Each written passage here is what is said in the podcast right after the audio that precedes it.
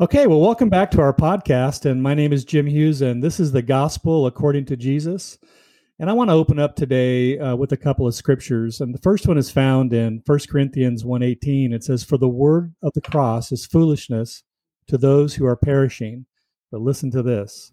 But to us who are being saved, it is the power of God. And the second one is Psalms 41.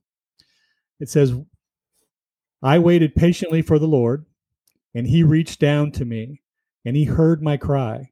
He brought me up out of the pit of destruction, out of the mud, and he set my feet on a rock, making my footsteps firm. He put a new song in my mouth, a song of praise to our God. Many will see and fear and will trust in the Lord. And our theme scripture all along is Amos 8:11. It says, "Behold, days are coming," declares the Lord God, when I will send a famine on the land. Not listen to this. This is so important. Not a famine of bread. I mean, we don't have that problem in America.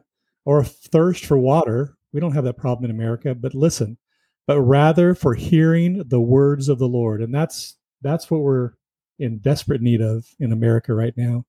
And our podcast today is called Despair Not.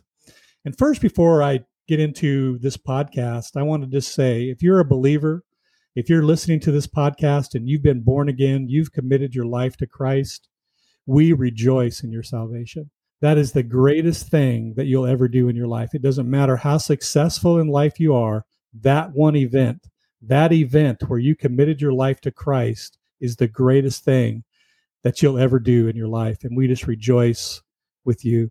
The cross is truly the key to your redemption, and you've obeyed that. And we rejoice in the fact that you're saved, you're born again, and God knows you and He's written your name down the Lamb's Book of Life. And if you're listening and, and that hasn't happened to you, you you say, well, wait a minute, Jim, I, I'm I've I've never done that. I've gone to church, I've read the Bible, but I've never I committed my life to Christ. Well, just hang on. We're going to give you an opportunity to do that at the end. So I'm so excited about today's podcast uh, because I have with me today our pastor of Grand Parkway Church in Porter, Texas and Pastor Glenn Jolaway. Welcome to the Gospel According to Jesus podcast. And Pastor, I just want you to take some time and tell our audience about yourself and how you got into the ministry. Absolutely. Thank you, uh, Brother Jim, for having me today. Yeah, um, I get called by God when I was 16. Uh, went to a youth camp, and uh, they gave an altar call for those who, you know, uh, wanted to or felt like they were called into ministry.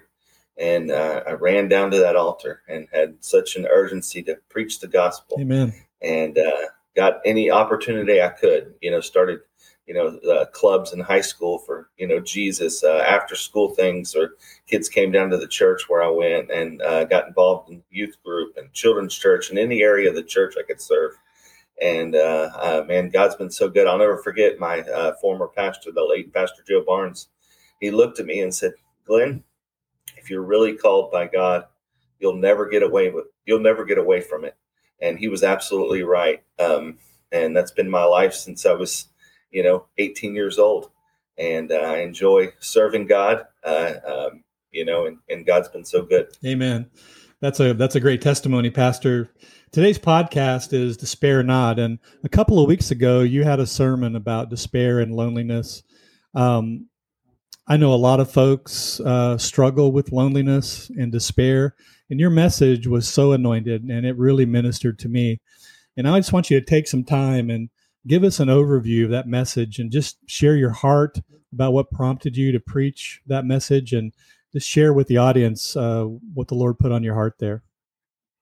Absolutely. Yeah. And I think, like you said, it's something that so many people deal with. You know, we don't want to admit it, you know, uh, but it is and it is an aspect of, of an emotional thing that we deal with in our life. Um, but yeah, God put it on my heart uh, to talk about uh, despair, to talk about loneliness. Um, and uh, it was uh, just, I think it was a timely message. My wife and I talked about it right after church, and she said, You know, Glenn, she said, whether you know it or not, there's a lot of people within the church. A lot of people needed to hear what you had to say on that day. And she said it was one of her favorite messages of all time and she doesn't tell me that every week. So that was very very encouraging. But it was just one of those things where I prayed and asked the Lord for direction and guidance. We were in the middle of a of a series. We are actually closing out a series um, at our church, and it was just something the Lord prompted me to to minister on. And you know, I, I got in there, and um, as the Lord gave me the words, I got up there and shared the, the gospel and preached the word of God. So, Amen. Well, kind of go into that message a little bit. Um, you know, you you you talked about it. You gave a, a couple of scriptures, and and maybe you can just share that with our audience. What what the Lord. Absolutely, absolutely. Yeah. So what I used the text from was in Acts 16, 22 and 23.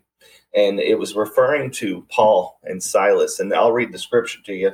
It says that the multitude rose up against them, and the magistrates tore off their clothes and commanded them to be beaten with rods. And when they had laid many stripes on them, they threw them into prison, commanding the jailer to keep them secure securely. Um, and of course, this is referring to Paul and Silas, who was thrown into prison. And I kind of broke this scripture down uh, in the message, and I kind of talked about all the different things that they went through. It, it's amazing when you read the word and when you really break things down. Uh, just to give you an example, in this in this verse, in these two verses right here, we learned that number one, people rose up against them, them referring to Paul and Silas. Uh, number two, we learned that they were stripped of their clothes. Uh, number three, we learned that they were beaten with rods, and then number four, they were uh, you know thrown into prison. You know, and if any one of these things happened to us on a daily basis, we would consider it a bad day. You know, if people were against us, uh, if we were stripped of our clothes, if we were beaten, if we were thrown into prison, if any one of those things happened, it would be considered a bad day, and it would be very uh, disturbing for us and discouraging for us. And yet, Paul and Silas went through all these things and the amazing thing about it is, right after we read in, in, in verse in verse 23, right after two verses later, when we read that they're in prison, we don't find them in despair or loneliness, even though they probably were feeling those things. They didn't wallow in self pity. The Bible says in Acts 16 25, but at midnight, Paul and Silas were praying and singing hymns to God, and the prisoners were listening to them. Paul and Silas knew that while even though they were in a very tough place, I mean, like I said, they got people against them.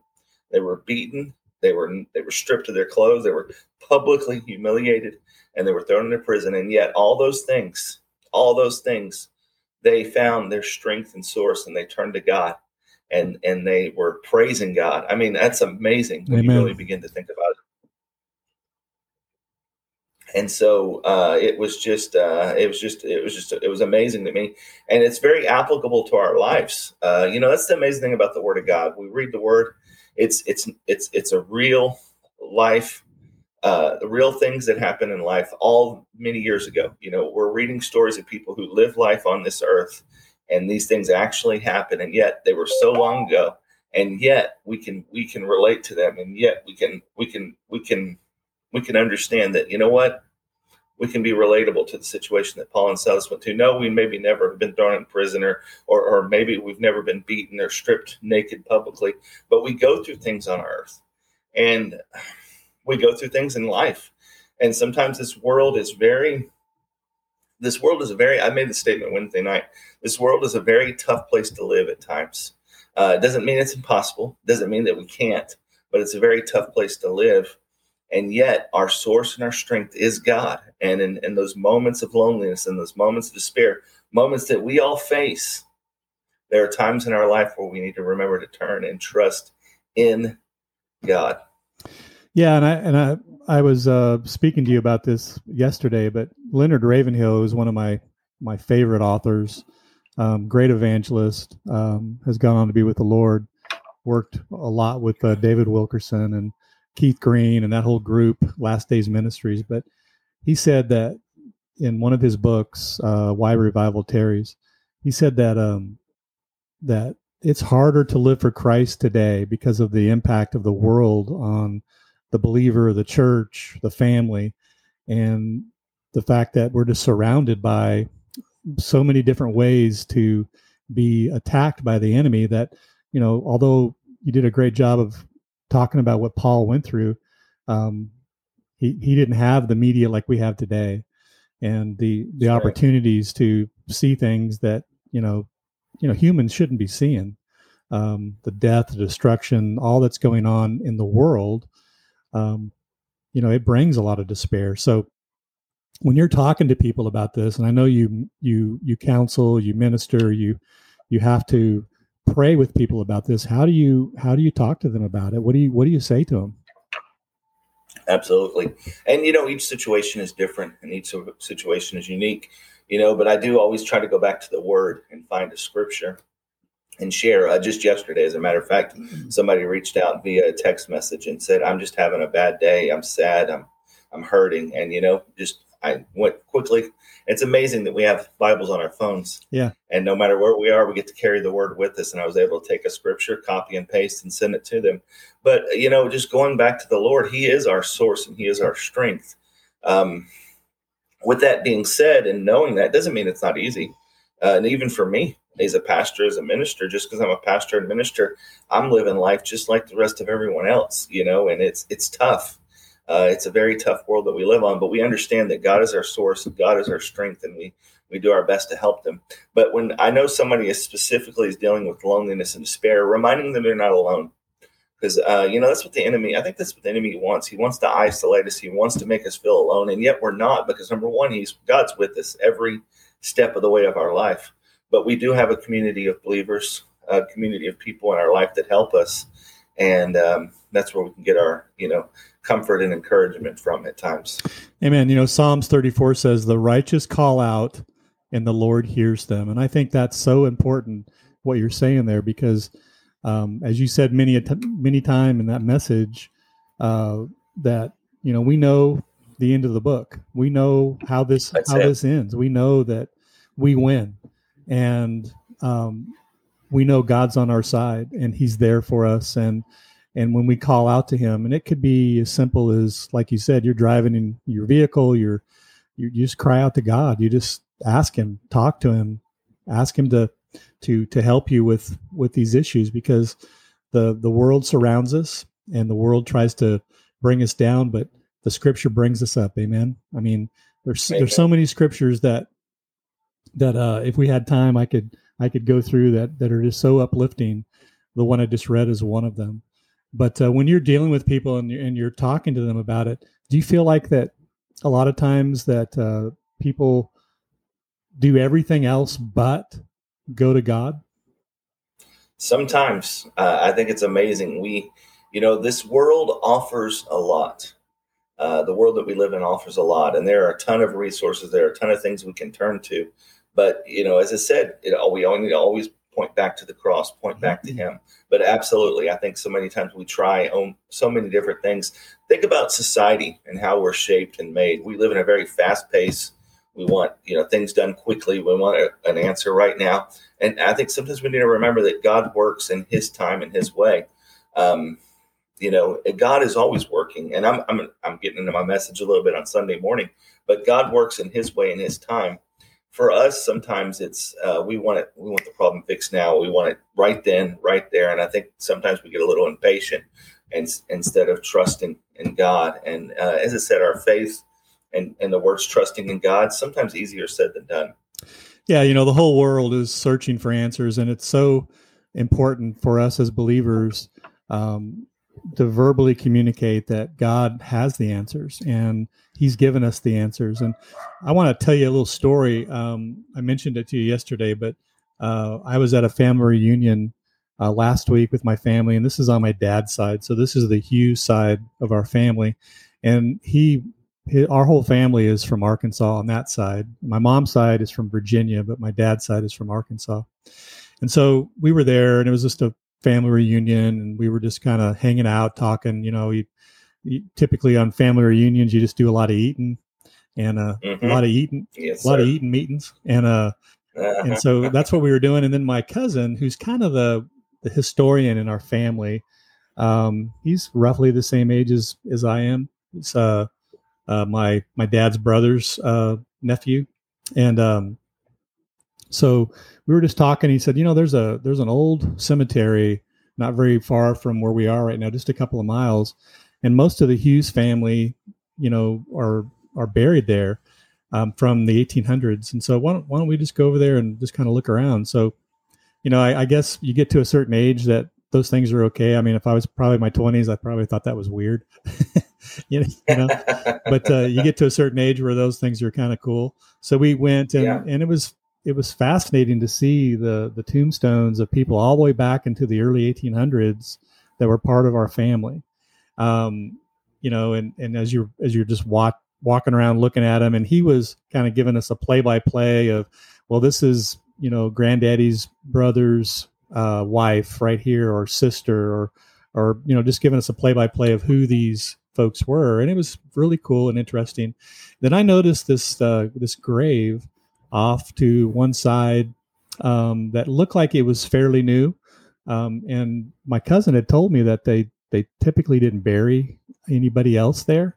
Um, right. It because it, it, was old.